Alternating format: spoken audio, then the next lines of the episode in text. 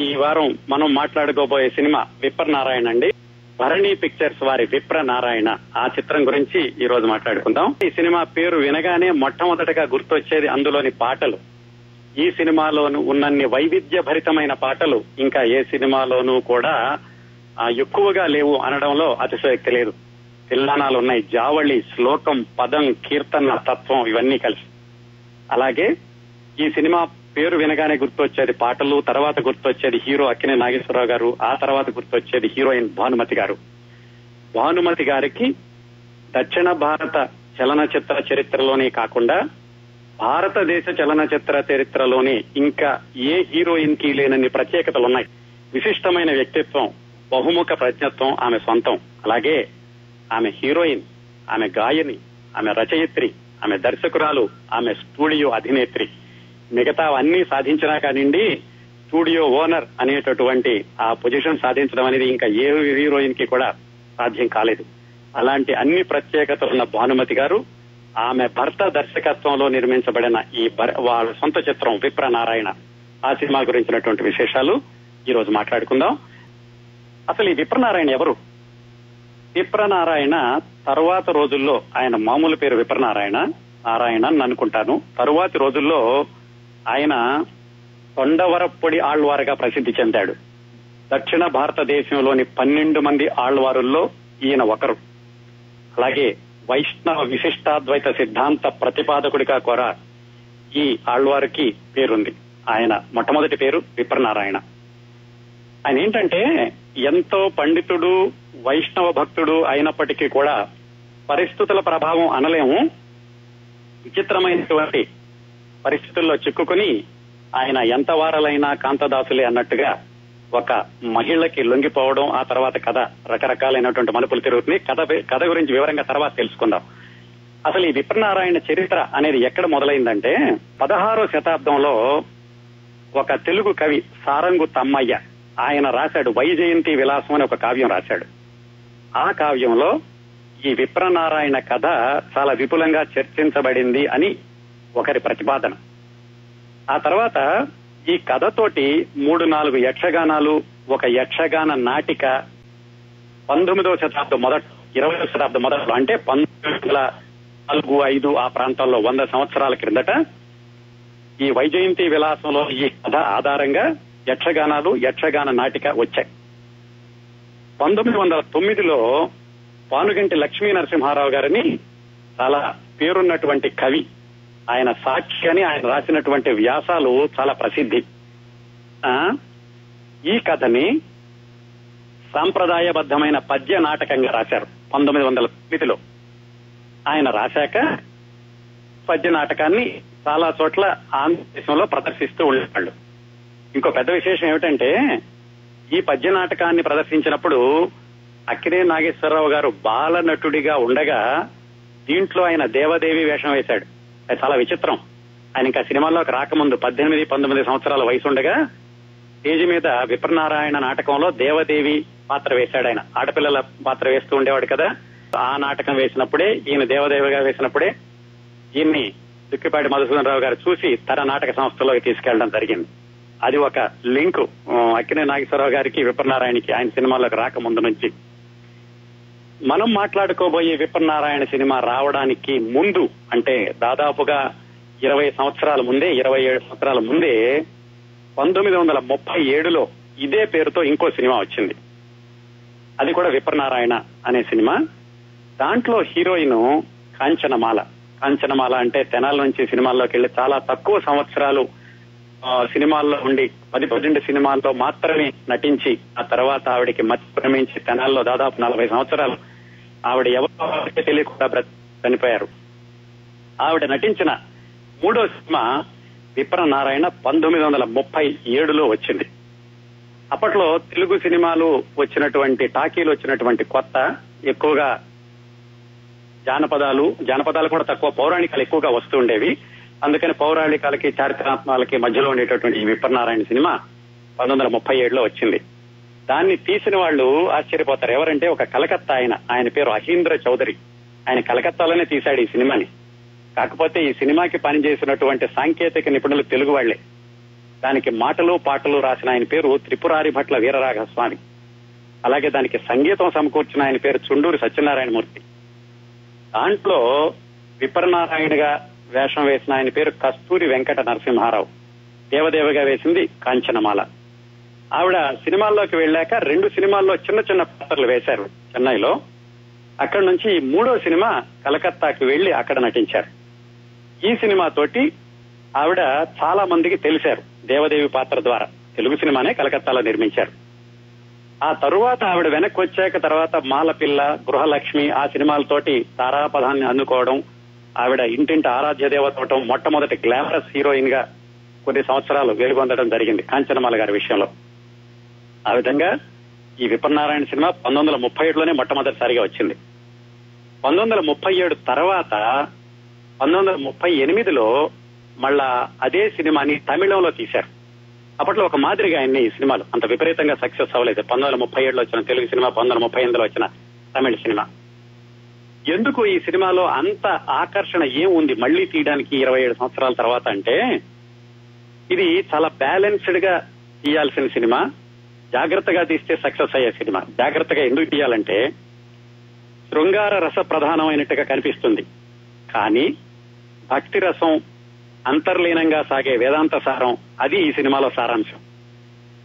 శృంగారాన్ని వేదాంతాన్ని బ్యాలెన్స్ చేయడం అంటే చాలా చాలా నేర్పు ఉండాలి దర్శకుడికి.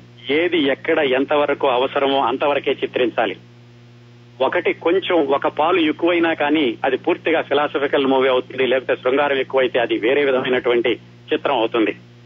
అలా కాకుండా అవసరమైనంత వరకే చూపిస్తూ భక్తిరస ప్రధానమైన చిత్రం ఇది అని ప్రేక్షకుల్ని మెప్పించడంలో దర్శకుడికి ఎంతో ప్రతిభ కావాలి ఎంతో నేర్పు కావాలి.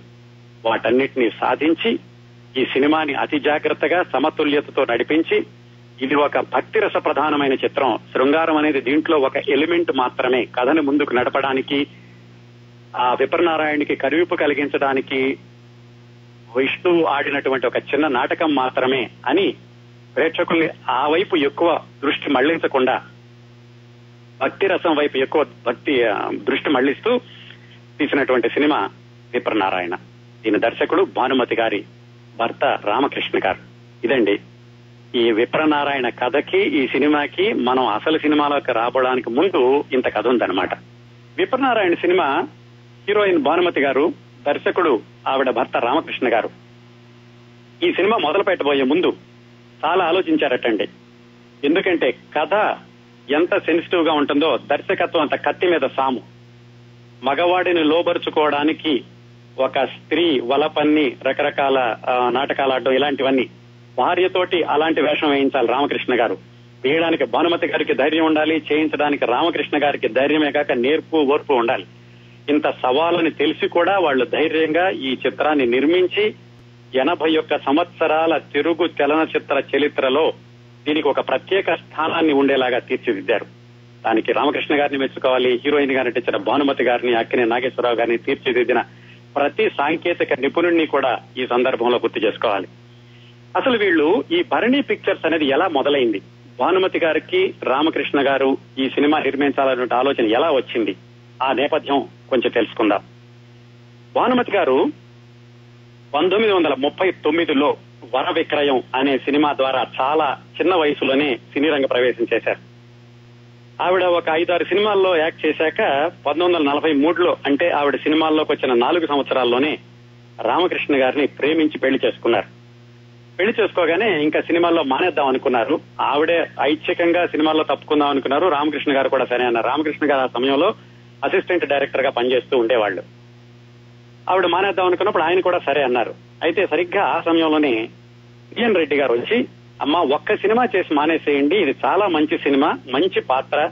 మీరు వివాహం అయిన తర్వాత నటిస్తున్నప్పటికీ ఏమాత్రం మీ ప్రతిష్టకి భంగం రాకుండా ఉండేటటువంటి సినిమా అని చెప్పి ఆవిడని ఒప్పించి స్వర్గసీమ అనే సినిమాలో యాక్ట్ చేయించారు. అది పంతొమ్మిది వందల నలభై ఐదులో విడుదలైంది.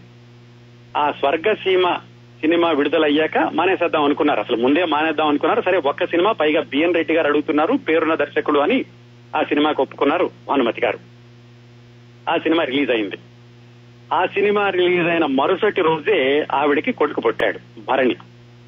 ఆ కొడుకు పుట్టాక ఆవిడ కొంచెం ఆలోచించుకుని మనసు మార్చుకున్నారు. ఏమిటంటే సినిమాలో నాలుగైదు సంవత్సరాలు యాక్ట్ చేశారు. ఎక్కువగా సంపాదించింది లేదు. కొడుకు పుట్టాడు. కుమారుడికి కాస్త సంపాదించి ఇద్దామని చెప్పేసి ఆవిడ సినిమాల్లో కొనసాగడానికి నిర్ణయించుకున్నారు స్వర్గసీమ తర్వాత. స్వర్గసీమ సూపర్ డూపర్ హిట్ అయింది. భానుమతి గారికి గాయనిగా కూడా చాలా మంచి పేరు వచ్చింది.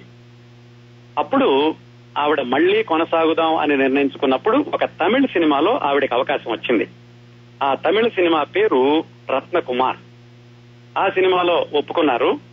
అయితే ఆ సినిమా ఏమంటే సాగదే సాగదే సాగదే కొన్ని సంవత్సరాలు నడిచింది ఆ సినిమా షూటింగ్. కాకపోతే ఆ సినిమాకి వచ్చినటువంటి పారితోషికం తోటి భానుమతి గారు భర్తని ఒక దర్శకుడిగా నిలబెట్టడానికి కానివ్వండి లేకపోతే సొంతంగా బిజినెస్ చేద్దామని కానివ్వండి వాళ్ళు భరణి పిక్చర్స్ అనేటటువంటి చిత్ర నిర్మాణ సంస్థని మొదలు పెట్టారు దానికి కారణం ఆవిడకి రత్నకుమార్ అనే సినిమాలో వచ్చిన రెమ్యూనరేషన్ ఆ బ్యానర్ మీద మొట్టమొదటిసారిగా పంతొమ్మిది వందల నలభై ఏడులో వరణి పిక్చర్స్ మీద రత్నమాల అనే సినిమా తీశారు. ఒక జానపద చిత్రం. అది బాగా హిట్ అయింది. ఇంకో విశేషం ఏమిటంటే ఈ రత్నమాల సినిమాకి కథ చిన్నప్పుడు భానుమతి గారి తల్లి పూజలు చేసుకునేటప్పుడు భానుమతి గారికి చెప్పినటువంటి ఒక పుకిటి పురాణం. ఆ కథను తీసుకుని భానుమతి గారు రామకృష్ణ గారి దర్శకత్వంలో రత్నమాల అనే సినిమా తీస్తే అది వంద రోజులు ఆడింది.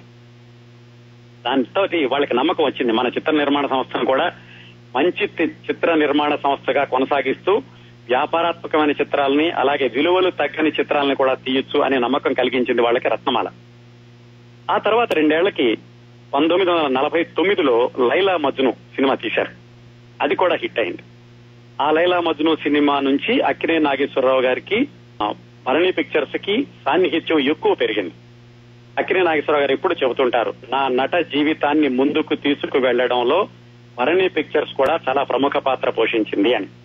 ఈ లైలా మజ్ను చేసేటప్పుడు కూడా నలభై తొమ్మిదిలో అంటే ఆయన సినిమాల్లోకి వచ్చిన కొత్తలో చాలా మంది చెప్పారట ఈయనేం పనికి వస్తాడు ఈయనేదో జానపదాలు చేసుకుంటాడు లైలా మజ్నులో అమర ప్రేమికుడి పాత్ర పోషించడం అంటే నాగేశ్వరరావు గారికి చేత కాదు అని. అటు ఆయన సవాల్గా తీసుకున్నాడు దర్శకుడు రామకృష్ణ గారు కూడా దాని ఒక ఛాలెంజింగ్గా తీసుకుని లైలా మజ్ను సినిమాని హిట్ చేశారు. అది కూడా బాగా ఆడింది వాళ్ళకి బాగానే డబ్బులు తెచ్చిపెట్టింది. ఆ ఊపుతో ఏం చేశారంటే తర్వాత రెండేళ్ళకి పంతొమ్మిది వందల యాభై ఒకటిలో ఈ లైలా మజ్ను కథాంశంతోని ప్రేమ అంటే తెలుగులో కథాంశం అంటే అట్లా ప్రేయసి ప్రియుడు విడిపోవడం ఇలాంటి కథతోటి తెలుగులో ప్రేమ తమిళంలో కాదల్ అనే సినిమా తీశారు పంతొమ్మిది వందల యాభై ఒకటిలో. అది ఫెయిల్ అయింది. అది కాస్త చేతులు కాల్చుకున్నారు దాంతో అప్పుడు వాళ్ళు ఏం చేశారంటే పంతొమ్మిది వందల యాభై మూడులో మూడు భాషల్లో చండీ రాణి అనే సినిమా తీశారు. దానికి దర్శకత్వం కూడా భానుమతి గారే. తెలుగు తమిళం హిందీలో రెండు పాత్రలు వేస్తూ దర్శకత్వం చేస్తూ హీరోయిన్గా నటించి మూడు భాషల్లో ఒకేసారి విడుదల చేసిన ఖ్యాతి ఒక భానుమతి గారికి మాత్రమే దక్కింది. అది బాగా ఆడింది చండీరాణి సినిమా. ఆ తర్వాత చండీరాణి తర్వాత ఈవిడికి మిస్సమ్మలో వేషం వేసేటటువంటి అవకాశం వచ్చింది. మిస్సమ్మ ఈవిడతోటి చక్రపాణి గారు నాలుగు రెండు సినిమా తీయడం ఆ తర్వాత ఏదో చిన్న మాట పట్టింపు వచ్చి ఈవిడ సినిమాలో నుంచి తొలగించడం తర్వాత ఆ సినిమా రీళ్ళన్నీ కాల్ చేయడం ఈవిడ బయటకు వచ్చేయడం ఆ స్థానంలో సావిత్రి గారిని తీసుకోవడం ఆ కథంతా చెప్పుకో ఆ సినిమా మిస్సమ్మ సినిమా తీస్తూ ఉన్నప్పుడే ఈ విప్రనారాయణ షూటింగ్ కూడా మొదలైంది వాళ్ళ సొంత సినిమా. అయితే మిస్సమ్మ సినిమాలో ఆవిడకి చాలా అంత దెబ్బ ఆ, కావాలని సినిమాలో నుంచి తీసేయడం మిగతా అందరూ కూడా ఆవిడ మీద సానుభూతి చూపిస్తుంటే ఆవిడ వెంటనే పట్టుదలతోటి చక్రపాణి అనే పేరుతోటి ఒక సాంఘిక సినిమా గబగబా తీసి తొందరగా రిలీజ్ చేశారు. మిస్- మిస్సమ్మ కంటే ముందు.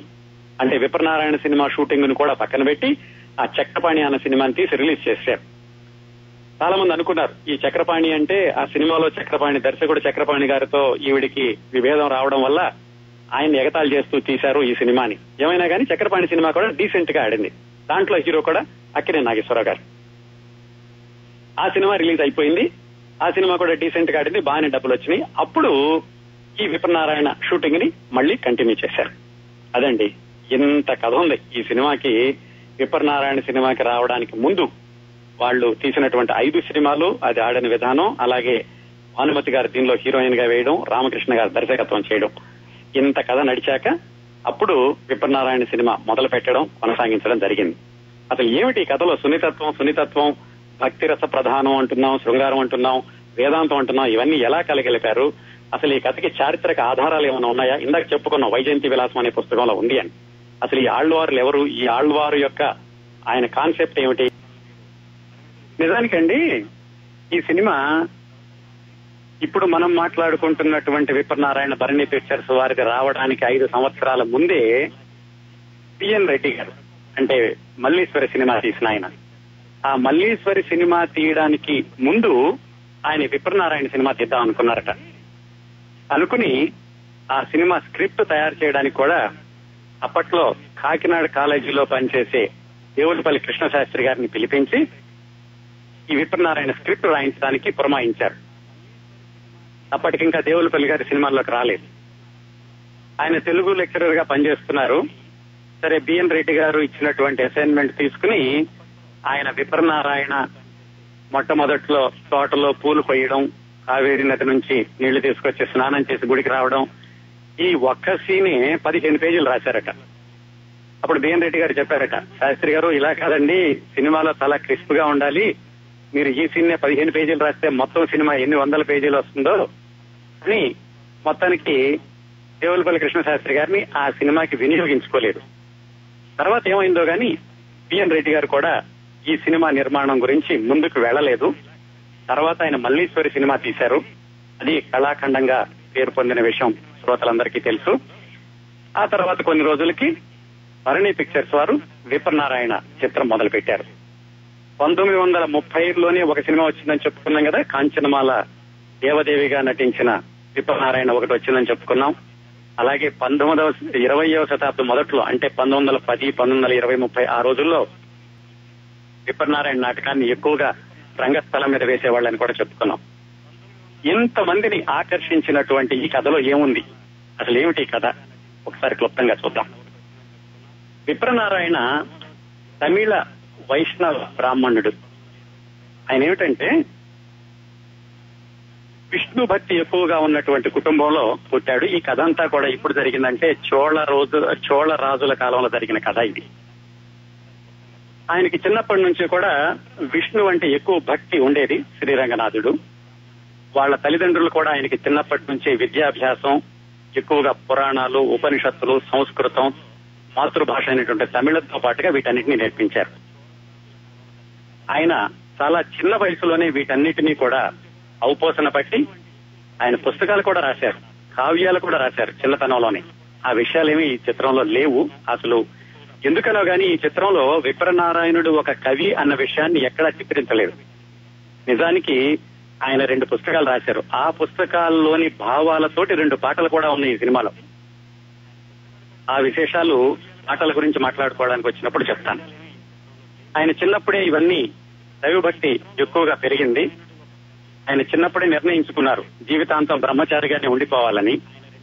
శ్రీమన్నారాయణుణ్ణి జపిస్తూ ఆయన సేవలోనే జన్మని తరింప చేసుకోవాలనుకుని ఆయన వైష్ణవాలయాలు ఎక్కడెక్కడున్నాయో వెతుక్కుంటూ వెళ్ళి ఇక్కడ ఈ శ్రీరంగంలో ఉన్నటువంటి శ్రీరంగనాథుడి దేవాలయాన్ని చూసి అక్కడ సెటిల్ అవుదామని నిర్ణయించుకున్నారు.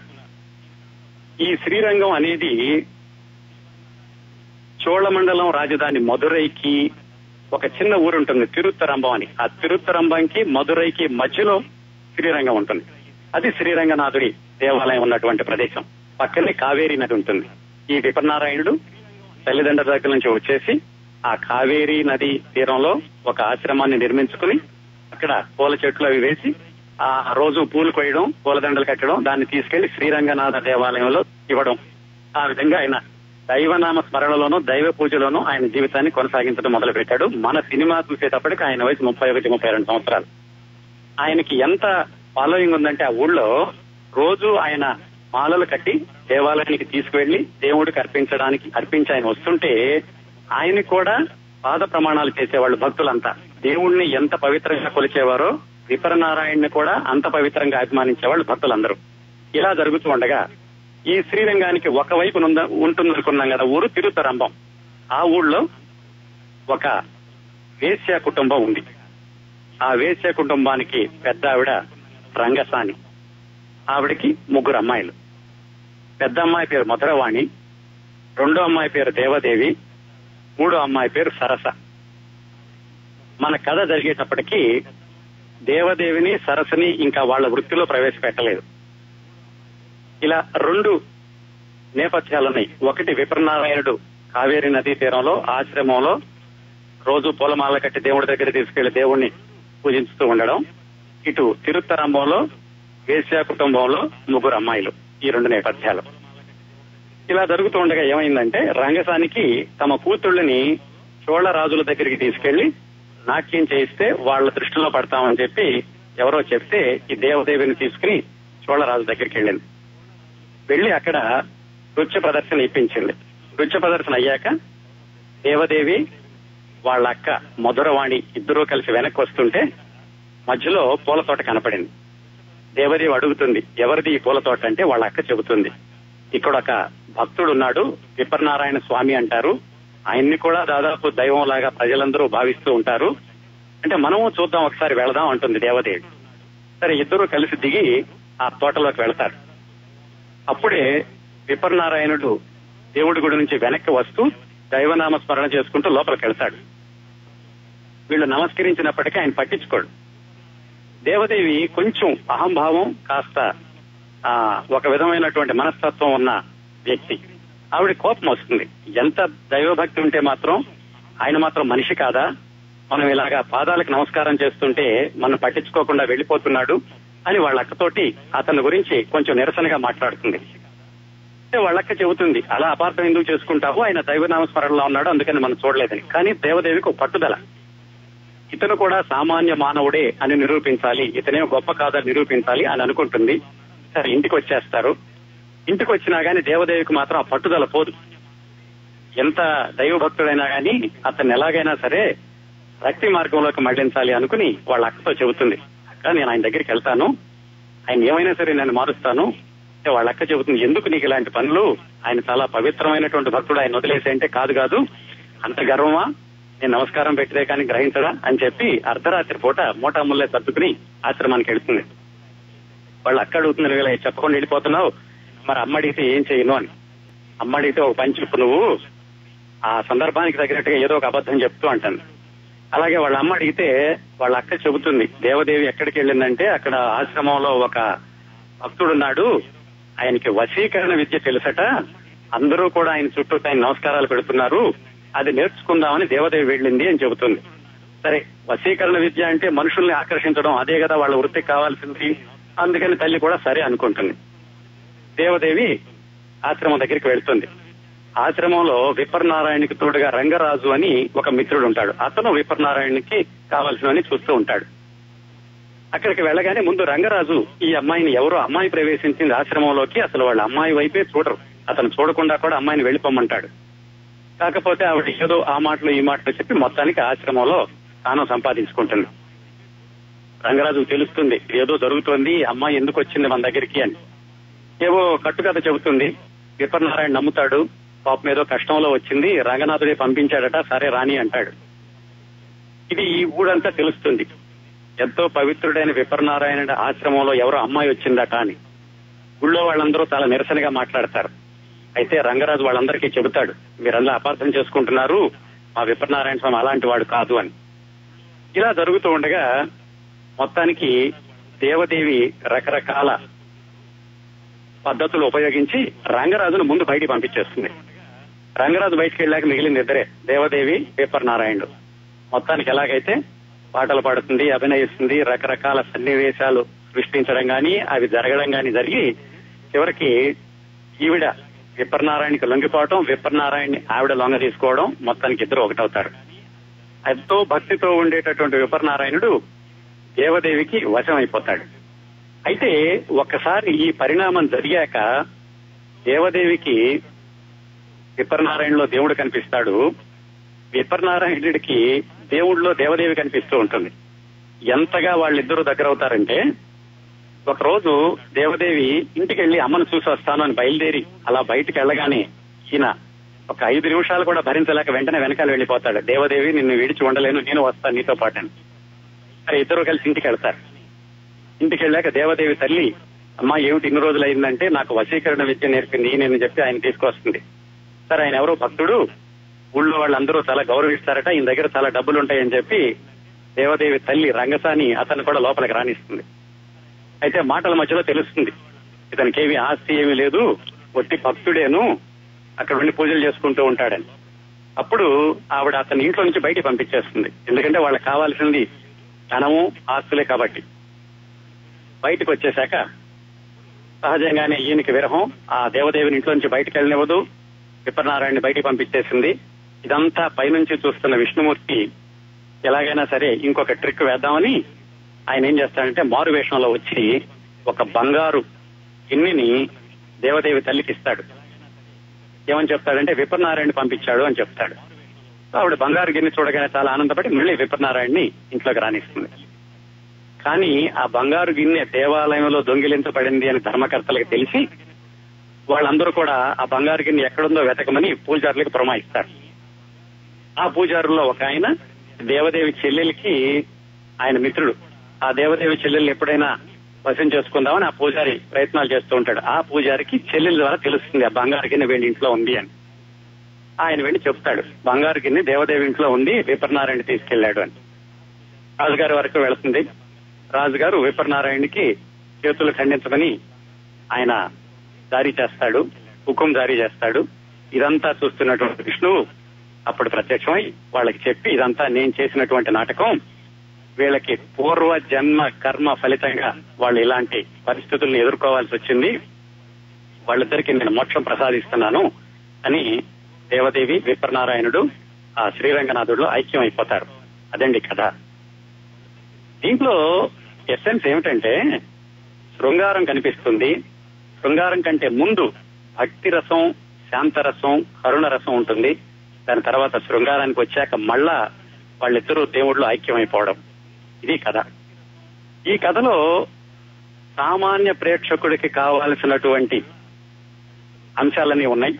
అలాగే వ్యాపారాత్మక సినిమా కావాల్సిన అంశాలన్నీ ఉన్నాయి. మేధావులకు కావాల్సిన అంశాలన్నీ ఉన్నాయి. ఇన్నింటి కలయిక ఉంది కాబట్టే ఎన్ని దశాబ్దాలైనా కానీ ఆ చిత్ర కథ మీద చాలా మందికి ఆసక్తి ఉండింది. అలాగే చక్కటి కళాత్మక దృశ్య కావ్యంగా దీన్ని భానుమతి గారి భర్త రామకృష్ణ గారు తీర్చిదిద్దారు. ఇదండి కథ. ఈ కథని తీసేటప్పుడు రామకృష్ణ గారు అలాగే రాసినటువంటి సముద్రాల గారు సంగీత దర్శకత్వం చేసిన రాజేశ్వరరావు గారు ముగ్గురు కూడా ఏంటంటే వాళ్ళ వాళ్ళ వాళ్ళ వృత్తుల్లో ఉచ్చ స్థాయిలో ఉన్నారు ఆ టైంలో. ఆ సమయంలో అందరికీ కూడా ఆ, అన్ని విజయాలు అందుకుంటున్నటువంటి సమయంలో ఈ సినిమా మీద ముగ్గురు కలిసి పనిచేశారు. ఇంకా ఈ సినిమాకి నటీనటుల్ని ఎలా ఎన్నుకున్నారు? నాగేశ్వరరావు గారిని ఎలా ఎంపిక చేశారు? మిగతా నటీనటుల్ని ఎలా ఎంపిక చేశారు? ఇంకా ఈ సినిమాలో నటీ నటుల్ని ఎలా ఎన్నుకున్నారు? ఆ విషయానికి వస్తే ముందుగా అక్కినే నాగేశ్వరరావు గారి గురించి చెప్పుకోవాలి. ఆయనకి ఇది ముప్పై ఒకటవ సినిమా. ఆయన మొత్తం నట జీవితాన్ని చూసుకుంటేనండి అక్కినే నాగేశ్వరరావు గారు నిజానికి ఆయన ఒక జాతీయ సమైక్యత నటుడు అని చెప్పుకోవచ్చు. ఎందుకంటే భారతదేశంలోని వివిధ ప్రాంతాలకి వివిధ భాషలకి చెందినటువంటి ప్రముఖుల పాత్రలు ధరించింది ఒక అక్కిన నాగేశ్వరరావు గారి. ఎలాగంటే బెంగాలీ వాళ్ళ దేవదాసుని చూపించారు. అలాగే ఇప్పుడు మనం మాట్లాడుకుంటున్న విపరనారాయణుడు తమిళుడు ముగలాయి కాలం నాటి సలీంని చూపించారు తన నటనలో. అలాగే ఉత్తరాది సంస్కృత మహాకవి కాళిదాసుని చూపించారు. ఒరియా మండలాన్ని తన జన్మతో పునీతం చేసిన భట్ట జయదేవుణ్ణి చూపించారు ఆయన నటనలో. కర్ణాటక చెందిన అమరశిల్పి జక్కనని చూపించారు. అలాగే మహారాష్ట్ర అభంగాల కృతికర్త తుకారామని చూపించారు. ఇలాగా అన్ని ప్రాంతాలకు చెందిన ప్రముఖుల్ని నటింపచేసి తెలుగు ప్రేక్షకుల్ని అలరించింది ఒక అకిన నాగేశ్వరరావు గారు మాత్రమే. ఆ పరంపరలోనే ఈ చిత్రంలో ఆయనకి వేషం వచ్చినప్పుడు అందరూ కూడా భానుమతి గారిని రామకృష్ణ గారిని వెనక్కి లాగారు. ఎందుకంటే ఆయన ఏదో జానపదాలు వేసుకునే మనిషి సాంఘికాలు వేసుకునే మనిషి పైగా ఆయన నాస్తికుడు. అసలు ఈ సినిమా చేస్తాడా? ఈయన ఎంతో భక్తి భావంతో నటించాల్సిన పాత్ర అని అందరూ వెనక లాగినప్పటికీ రామకృష్ణ గారికి అక్కినే నాగేశ్వరరావు గారి మీద నమ్మకం. అక్కినేని గారికి కూడా ఈ విషయాలన్నీ తెలిసి ఆయనకి పట్టుదల పెరిగింది. దేవదాసు సమయంలో కూడా ఇలాగే అందరూ వెనక్కి లాగారు. ఆ విధంగానే ఇప్పుడు కూడా ప్రూవ్ చేసుకోవాలి అనుకుని దీనికోసం ఆయన ప్రత్యేకమైనటువంటి శ్రద్ధ తలపెట్టారటండి.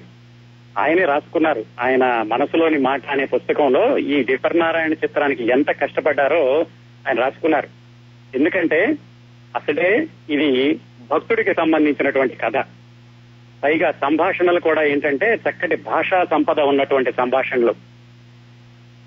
చక్కగానే పలికేవారు మిగతా చిత్రాల్లో కూడా కానీ దీనికి వచ్చేసరికి చాలా స్వచ్ఛంగా ఎక్కడా తప్పొప్పులు తప్పులు ఉండకూడదు ఉచ్చారణ సరిగ్గా ఉండాలి అర్థం తెలుసుకుంటూ ఎక్కడ విరిచి మాట్లాడాలో విరిచి అక్కడ విరవాలి ఇలాంటివన్నీ కూడా ఆయన సముద్రాల రాఘవాచారి గారి దగ్గర కూర్చుని ప్రతి సంభాషణని పూర్తిగా ఆకలింపు చేసుకుని అర్థం తెలుసుకుని తెల్లవారుజామునే లేచి ఆ సంభాషణని చదువుతూ మననం చేసుకుంటూ మాడ్యులేషన్ ఎలా ఉండాలో ఆయన అభ్యాసం చేసేవాళ్ళట. అందుకే నేను ఒకచోట రాసుకున్నారు ఇప్పటికీ కూడా విపర్నారాయణలోని సంభాషణలన్నీ ప్రతిదీ నేను అప్పచెప్పగలను ఎందుకంటే అంతగా నేను మనసుతోటి వాటిని గ్రహించి నేను వాటిని నటించాను అని ఆయన చెప్పారు. అలాగే భక్తుడి పాత్ర కాబట్టి ముందుగా ఆయన భక్తుడి పాత్రలో నటుడు ఎలా ఒదగాలి అనేది నేర్చుకోవడానికని నాగయ్య గారి భక్తపోతన చిత్రాన్ని ఒకటికి రెండు సార్లు చూశారట. అయితే భక్తపోతంలో కేవలం భక్తి మాత్రమే ఉంటుంది. విపరనారాయణలో భక్తి రక్తి రెండూ ప్రదర్శించాలి ఆయన. మొత్తానికి ఆ భక్తపోతన చిత్రం నుంచి ఆయన కొంత స్ఫూర్తిని పొందారు ఈ పాత్రను ఎలా ధరించాలి అనడానికి.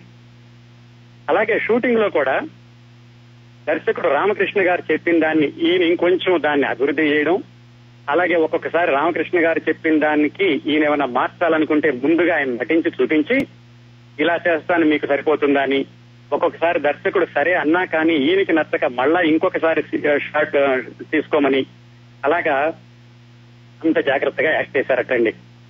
అట్లాగే కొన్ని సంభాషణల్లో స్త్రీ అనే మాట స్త్రీ అనే మాటగా వచ్చిందని చెప్పి మళ్ళీ మళ్ళీ డబ్బింగ్ చెప్పి అది ఖచ్చితంగా పరిపూర్ణంగా సంపూర్తిగా వచ్చింది అని సముద్రాల రాఘవాచారి గారికి వినిపించి ఆయన సరే అన్నాక నేను ఒప్పుకోలేదట.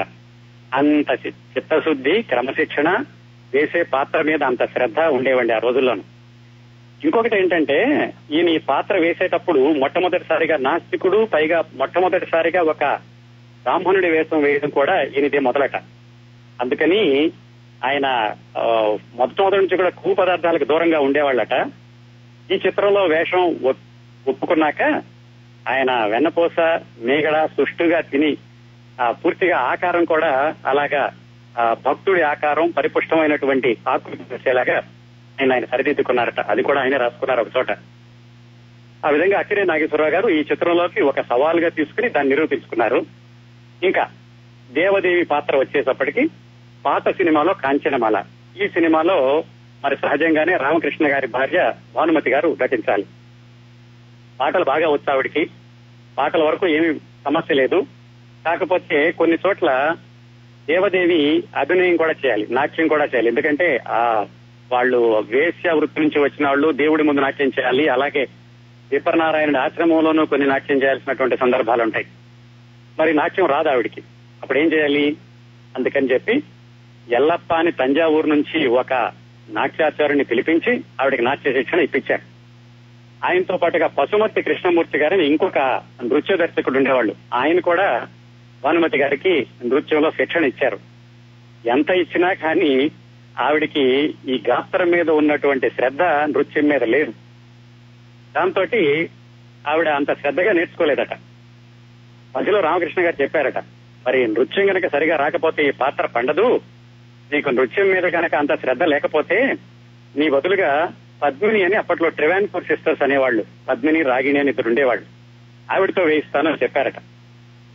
అయితే సముద్రాలు గారు మాత్రం చెప్పారట లేదు రామకృష్ణ ఏమైనా సరే ఈ పాత్ర భానుమతి మాత్రమే ధరించాలి.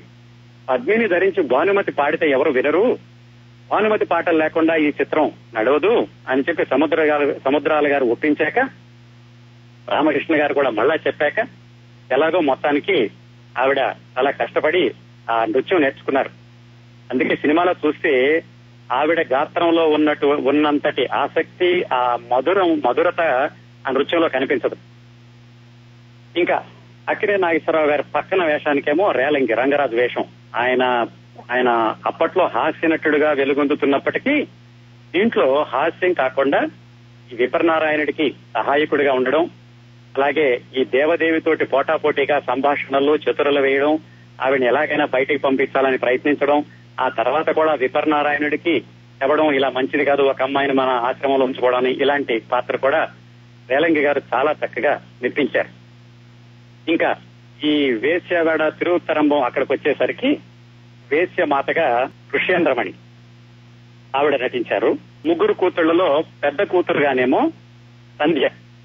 జయలలిత ఇప్పటి తమిళనాడు ముఖ్యమంత్రి జయలలిత గారి తల్లి సంధ్య. ఆవిడ తల్లిగా వేసింది.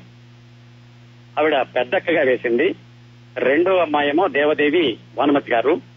మూడో అమ్మాయి పేరు విమల అట ఆ తర్వాత ఎక్కువ సినిమాల్లో ఆవిడ వేషాలు వేయలేదు. ఆ విధంగా పాత్రలు. అలాగే ఒక చిన్న పాత్రలో మన అల్లు రామలింగయ్య గారు ఉంటారు పూజారి పాత్రలోను. అలాగే రాజుగా వేసిన ఆయన పేరు వల్లభ జోస్యుల శివరాం. ఆయన కూడా అంతకు ముందు కొన్ని సినిమాల్లో వేశారు. ఆ తర్వాత సినిమాల్లో ఎక్కువగా నటించలేదు ఆయన. ఆయన రాజుగా వేశారు. ఈ సినిమా గురించి మాట్లాడుకున్నప్పుడు మనం ఖచ్చితంగా మాట్లాడుకోవాల్సిన విషయం సంగీతం సాహిత్యం. ముందులోనే చెప్పుకున్నాం. సంగీత సాహిత్య సమలం కృతే అన్నట్టుగా ఉంటుంది ఈ చిత్రం అని. పాటలు మాటలు సముద్రాల రాఘవాచారి గారు ఆయనకి వైష్ణవ సాంప్రదాయం మీద చాలా పట్టు ఉంది. అంతేకాకుండా సినిమాల్లోకి రాకముందే ఆయన మహాపండితులు అష్టావధానాలు శతావధానాలు చేసినటువంటి గొప్ప పాండిత్యం కలిగినటువంటి మనిషి సముద్రాల రాఘవాచారి గారు సంగీతం ఇంకా ఎస్ రాజేశ్వరరావు గారు. ఒక్కొక్క పాట గురించి ఒక్కొక్క పాట స్వరపరిచిన విధానం సముద్రాల రాఘవాచారి గారు రాసినట్టు విధానం వీటి గురించి ఒక్కొక్క పాట గురించి దాదాపుగా మనం ఒక అరగంట మాట్లాడుకోవచ్చండి. ఈ సినిమా వచ్చే రోజుల్లోనండి చాలా సినిమాలు తెలుగులోను తమిళంలోనూ ఒకేసారి చిత్రీకరిస్తూ ఉండేవాళ్ళు. అఖిల నాగేశ్వరరావు గారు కూడా చాలా సినిమాల్లో తెలుగు తమిళంలో నటిస్తూ ఉండేవాళ్ళు.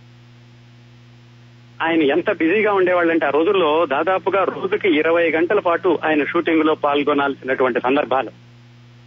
ఆ రోజుల్లో ఆయన చాలా విపరీతంగా మానసిక శ్రమకు లోని ఒక క్యారెక్టర్ ఇక్కడ ఒక క్యారెక్టర్ అక్కడ చేస్తూ దీనికి ఏమైనా ఒక సమాధానం తెలుసుకుందాం దీనికి ఏమైనా పరిష్కారం ఉంటుందా అని రామకృష్ణ శాస్త్రి గారి దగ్గరికి వెళ్ళారట ఆ రోజుల్లోనండి మల్లాది రామకృష్ణ శాస్త్రి గారు సముద్రాల రాఘవాచార్య గారి దగ్గర సహాయకుడిగా ఉంటూ ఉండేవాళ్ళు. ఆయనకి ఇంకో అలవాటు ఏంటంటే పాండీ బజార్లో పానగల్ పార్క్ అని ఉండేది. ఆ పానగల్ పార్క్లో కూర్చుని చుట్టుపక్కల వచ్చే వాళ్ళందరికీ ఆయన కబుర్లు చెబుతూ ఉండాలి. ఆయన బహుభాషా పండితుడు. అలాంటప్పుడు అక్కినే నాగేశ్వరరావు గారు వెళ్ళి మల్లాది రామకృష్ణ శాస్త్రి గారిని అడిగారట అయ్యా నేనేం చేయాలి? ఇలా విపరీతమైన మానసిక ఒత్తిడికి లోనవుతున్నాను. అటు సినిమాలు ఇటు సినిమాలు అంటే నువ్వు అడిగిన ప్రశ్నలోనే నీకు సమాధానం ఉంది. అన్ని సినిమాలు చేస్తుంటే మరి మానసిక ఒత్తిడి లేకుండా ఎలా ఉంటుంది? పైగా నువ్వు చేసిన నటనని వెనక్కి తిరిగి ఒకసారి పునర్విమర్శ చేసుకునేటటువంటి సమయం కూడా ఉండదు. అందుకని సినిమాలు తగ్గించుకో అని చెప్పేసి ఆయన ఒక సలహా చెప్పారు. ఆ సలహా ప్రకారమే ఆయన విప్రనారాయణ షూటింగ్ జరుగుతున్నన్ని రోజులు కూడా మిగతా సినిమాలకి తక్కువ సమయాన్ని కేటాయించి ఎక్కువ సమయాన్ని విప్రనారాయణ షూటింగ్కి వినియోగించి దానిలో పరిపూర్ణత కోసం ఆయన పరిశ్రమించారు. అది ఒక విశేషం. పాటల విషయానికి వస్తేనండి ఈ పంతొమ్మిది వందల యాభై అరవై మధ్యలో రెండు కాంబినేషన్లు మూడు కాంబినేషన్లు చాలా ప్రసిద్ధమైనవి అన్నమాట. ఇప్పటికీ కూడా మంచి పాటలు మంచి సాహిత్యం అంటే ఆ కాంబినేషన్ తలుచుకుంటూ ఉంటాం. ఒకటి విజయ పిక్చర్స్ వారి పింగళి ఘంటసాల గారు అదొక కాంబినేషన్ అలాగే వాహిని సాలు రాజేశ్వరరావు గారు భానుమతి మల్లీశ్వర్ లాంటి సినిమాలు అదొక కాంబినేషన్ మళ్ళా సాలు రాజేశ్వరరావు గారు భానుమతి గారు విపర్ నారాయణ లాంటి భరణి పిక్చర్స్ వాళ్ళది ఇది ఒక కాంబినేషన్ వీళ్ళ వేళ కాంబినేషన్స్లో అద్భుతమైన పాటలు. ఈ రోజుకి కూడా మనకి చాలా మంచి పాట ఒక మంచి పాట వినాలి అంటే వీళ్ళ కాంబినేషన్లో పాటే ఖచ్చితంగా దొరుకుతుంది మనం వెతుక్కుంటే గనక. ఈ సినిమాలో సాలు రాజేశ్వరరావు గారి సంగీతం సంగీత పర్యవేక్షణ భానుమతి గారు అని ఉంటుంది. మొట్టమొదటి సినిమా టైటిల్స్ పడుతూ ఉండగా మొట్టమొదటి శ్లోకం అది విశ్వామిత్ర సుప్రభాతంలోని మొట్టమొదటి శ్లోకం ఈ సినిమాలో మొట్టమొదటిసారిగా వస్తుంది. దాని తర్వాత విపర్నారాయణుడు ఆ పూలమాలతో వచ్చి గర్భగుడి ద్వారాలు తెరవగానే వచ్చేటటువంటి పాట మేలుకో శ్రీరంగ మేలుకోవయ్య ఈ పాట అండి విప్రనారాయణ పాత్ర అంటే విప్రనారాయణుడే ఆ రోజుల్లో అంటే చోళ రాజుల కాలంలో ఆయన రాసి ఆయన పుస్తకాలు కూడా రాశాడని చెప్పుకున్నాం కదా అది సినిమాలో ఎక్కడ హైలైట్ చేయలేదు. ఆయన రాసినటువంటి తిరుప్పళి ఎళుచ్చి అనేటటువంటి పుస్తకంలో మొట్టమొదటి పాట ఈ మేలుకో శ్రీరంగ మేలుకోవయ్య మేలుకోవయ్య మేలుకోవయ్య అనే పాట. ఆ పుస్తకంలోని మొదటి పాట యొక్క ప్రేరణతోటి సముద్రాల రాఘవాచారి గారు రాశారు. అలాగే విప్రనారాయణ రాసినటువంటి ఇంకొకటి తిరుమాలై అనే ప్రబంధం. ఆ తిరుమాలై అనే ప్రబంధంలో ఉన్న వాటిని పారు పాశురాలు అంటారు. ఆ అందులోని ఒక పాశురం యొక్క ప్రభావంతో సముద్రాల రాఘవాచార్య గారు రాసిన ఇంకొక పాట పాలించరా రంగా పరిపాలించరా శ్రీరంగా అని దాంట్లో కరులను హరులను మణి మందిరములు సురభోగాలను కోరను సురభోగాలను కోరనురా. ఈ మాటలన్నీ కూడా ఈ భావం అంతా కూడా విప్రనారాయణుడు మౌలికంగా రచించినటువంటి ఆ తిరుమలై తిరుమలై బంధం అనేటటువంటి పుస్తకం అనమాట అది. ఇంకా పాటలన్నీ వరుసనే మొత్తం పదిహేను పాటలు ఉన్నాయండి దీంట్లో. ఒక ఒక పాట తర్వాత ఒకటి ఒక పాట తర్వాత ఒకటి. అందులో ఉన్నటువంటి సాహిత్యము సంగీతము భానుమతి గారి స్వరము ఎస్ రాజేశ్వరరావు గారి నేపథ్య సంగీతము ఈ పాటల్లో వచ్చేటటువంటి సంగీతం అంతా కలిసి చిత్రాన్ని ఒక ఆ, రాగ రస భరితంగా చూపిస్తూ ఉంటుంది ప్రేక్షకులందరికీను. భానుమతికి రాగానే మొదలయ్యేది తిల్లాన. ఆవిడ డాన్స్ చేస్తూ ఉంటుంది. తర్వాత రాజు గారి దగ్గర పాడేది క్షేత్రయ్య ముబగోపాల ముబగోపాల పదం. అక్కడి నుంచి ఈవిడ ఆ, విప్రనారాయణుడి తోటలోకి వెళ్ళగానే మొదలవుతాయి ఇంకా వీళ్ళిద్దరి మధ్యలో జరిగేటటువంటి పాటలు. అలాగే అష్టపది గీత గోవిందంలో జయదేవుడు రాసిన గీత గోవిందంలో అష్టపది సావిర హేత అవధీన. జయదేవుడు అష్టపదులన్నీ సంస్కృతంలో ఉంటాయి. బాగా చదువుకున్న వాళ్ళకి తప్ప మామూలు వాళ్ళకి అర్థం కావు.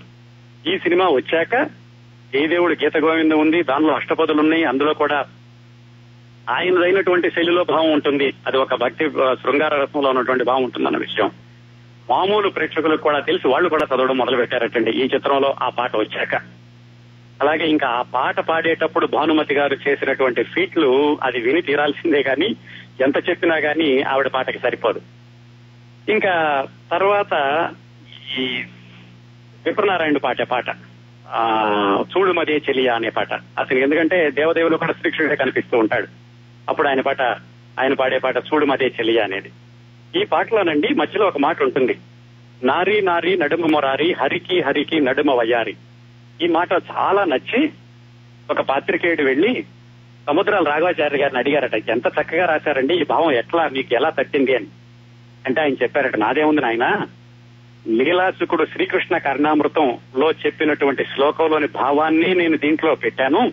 నా అంతటి నేను సొంతగా సృష్టించింది కాదు అని ఆయన చాలా వినయంగా దాని మాతృక గురించి కూడా చెప్పారు. అలాగే తర్వాత వచ్చే పాటలన్నీ కూడాను. ఇందులో ఏఎం రాజా అక్కినే నాగేశ్వరరావు గారికి పాటలు పాడింది. ఆయన అంతకు ముందు శృంగారాన్ని భక్తిని ఎంతగా పలికించాడో పాటల్లో చిట్ట చివరిలో అనురాగముల దూరములాయన అని ఆ దేవదేవి తల్లి విపర్నారాయణ ఇంట్లో నుంచి బయటికి పంపించేసేటప్పుడు పాడేటటువంటి పాట. అందులో విరహాన్ని విషాదాన్ని కూడా అంత అంత ఆ, రాగయుక్తంగాను పలికించారు ఏఎం రాజా గారు. అదండి ఇందులోని పాటల గురించి. ఇక మాటల గురించి చెప్పాలంటే ఎంత చక్కటి సందర్భాలు దానికి తగినట్టు మాటలు ఎంత పదునుగా ఉంటాయంటే తను కళ్ళు మూసుకుని వస్తాడు రంగరాజు బయటకు వచ్చేటప్పుడు దేవాలయం నుంచి. విప్రనారాయణ అడుగుతాడు ఎందుకు నాయన కళ్ళు మూసుకున్నావు? అంటే నేను చూడకూడదని చూశాను ఐ మీన్ ఆడపిల్లల్ని చూస్తున్నాను అందుకని చూడకూడదని కళ్ళు మూసుకున్నాను. అంటే విప్రనారాయణ చెప్తాడు నువ్వు మూసుకోవాల్సింది కళ్ళు కాదు మనసు మూసుకోవాలి అని చెప్తాడు. అదొకటే కాదు తర్వాత కూడా దేవదేవి ఇంట్లో నుంచి వెళ్ళిపోయేటప్పుడు వాళ్ళ అక్క చెబుతుంది అహంకారం ఎప్పుడైనా సరే అహంకారం అహంభావం పతనానికి దారి తీస్తుంది నువ్వు వెళ్ళొద్దు అని చెబుతుంది. అలా అవసరమైన చోట నీతి వాక్యాలు చెప్పడమే కాకుండా ఈ రంగరాజు దేవదేవి దేవదేవేమో ఆశ్రమంలో ఉండాలని చూస్తుంది. రంగరాజేమో ఎలాగైనా ఈవిని బయటికి పంపించాలని చూస్తాడు. ఆ వాళ్ళిద్దరి మధ్య జరిగేటటువంటి చెణుకులు సంభాషణలు ప్రతి సీను కూడా సముద్రాల రాఘవాచారి గారి గొప్పతనాన్ని చూపిస్తుంది. అందుకే చిత్రం మొత్తంలో ఎక్కడ చూసినా కానీ ఇది వృధా దృశ్యం ఈ సంభాషణ అనవసరం ఈ దృశ్యం అనవసరం అనేటటువంటిది కనపడదు. అందుకే మీరు ఇప్పుడు యూట్యూబ్లోకి వెళ్ళి చూస్తే ఈ సినిమా డేవి రెండు గంటల ముప్పై నిమిషాలు ఉంటుంది. నిజానికి ఇది మూడు గంటలు దాటినటువంటి సినిమా. అందుకని ఆ సినిమా చూస్తుంటే మీకు ఖచ్చితంగా మధ్యలో మీకు జర్కులు తెలుస్తూ ఉంటుంది. ఇక్కడ ఎక్కడో మిస్ అయింది ఇక్కడ ఎక్కడో జంప్ చేసేసారని ఈజీగా తెలుస్తూ ఉంటుంది. అదండి ఈ సినిమాలోని సంగీతం సాహిత్యం గురించి. కార్యక్రమం ముగించబోయింది ఇంకొక విషయం చెప్తాను. హాస్య బ్రహ్మ దంధ్యాల గారికి ఈ విప్రనారాయణ సినిమాకి ఒక సంబంధం ఉంది. చాలా విచిత్రంగా ఉంటుంది కదా. ఎందుకంటే దంధ్యాల గారు పుట్టినప్పుడు ఈ సినిమా రిలీజ్ అయింది. బహుశా ఆయనకి రెండు సంవత్సరాలు మూడు సంవత్సరాలు ఉండి ఉంటాయి.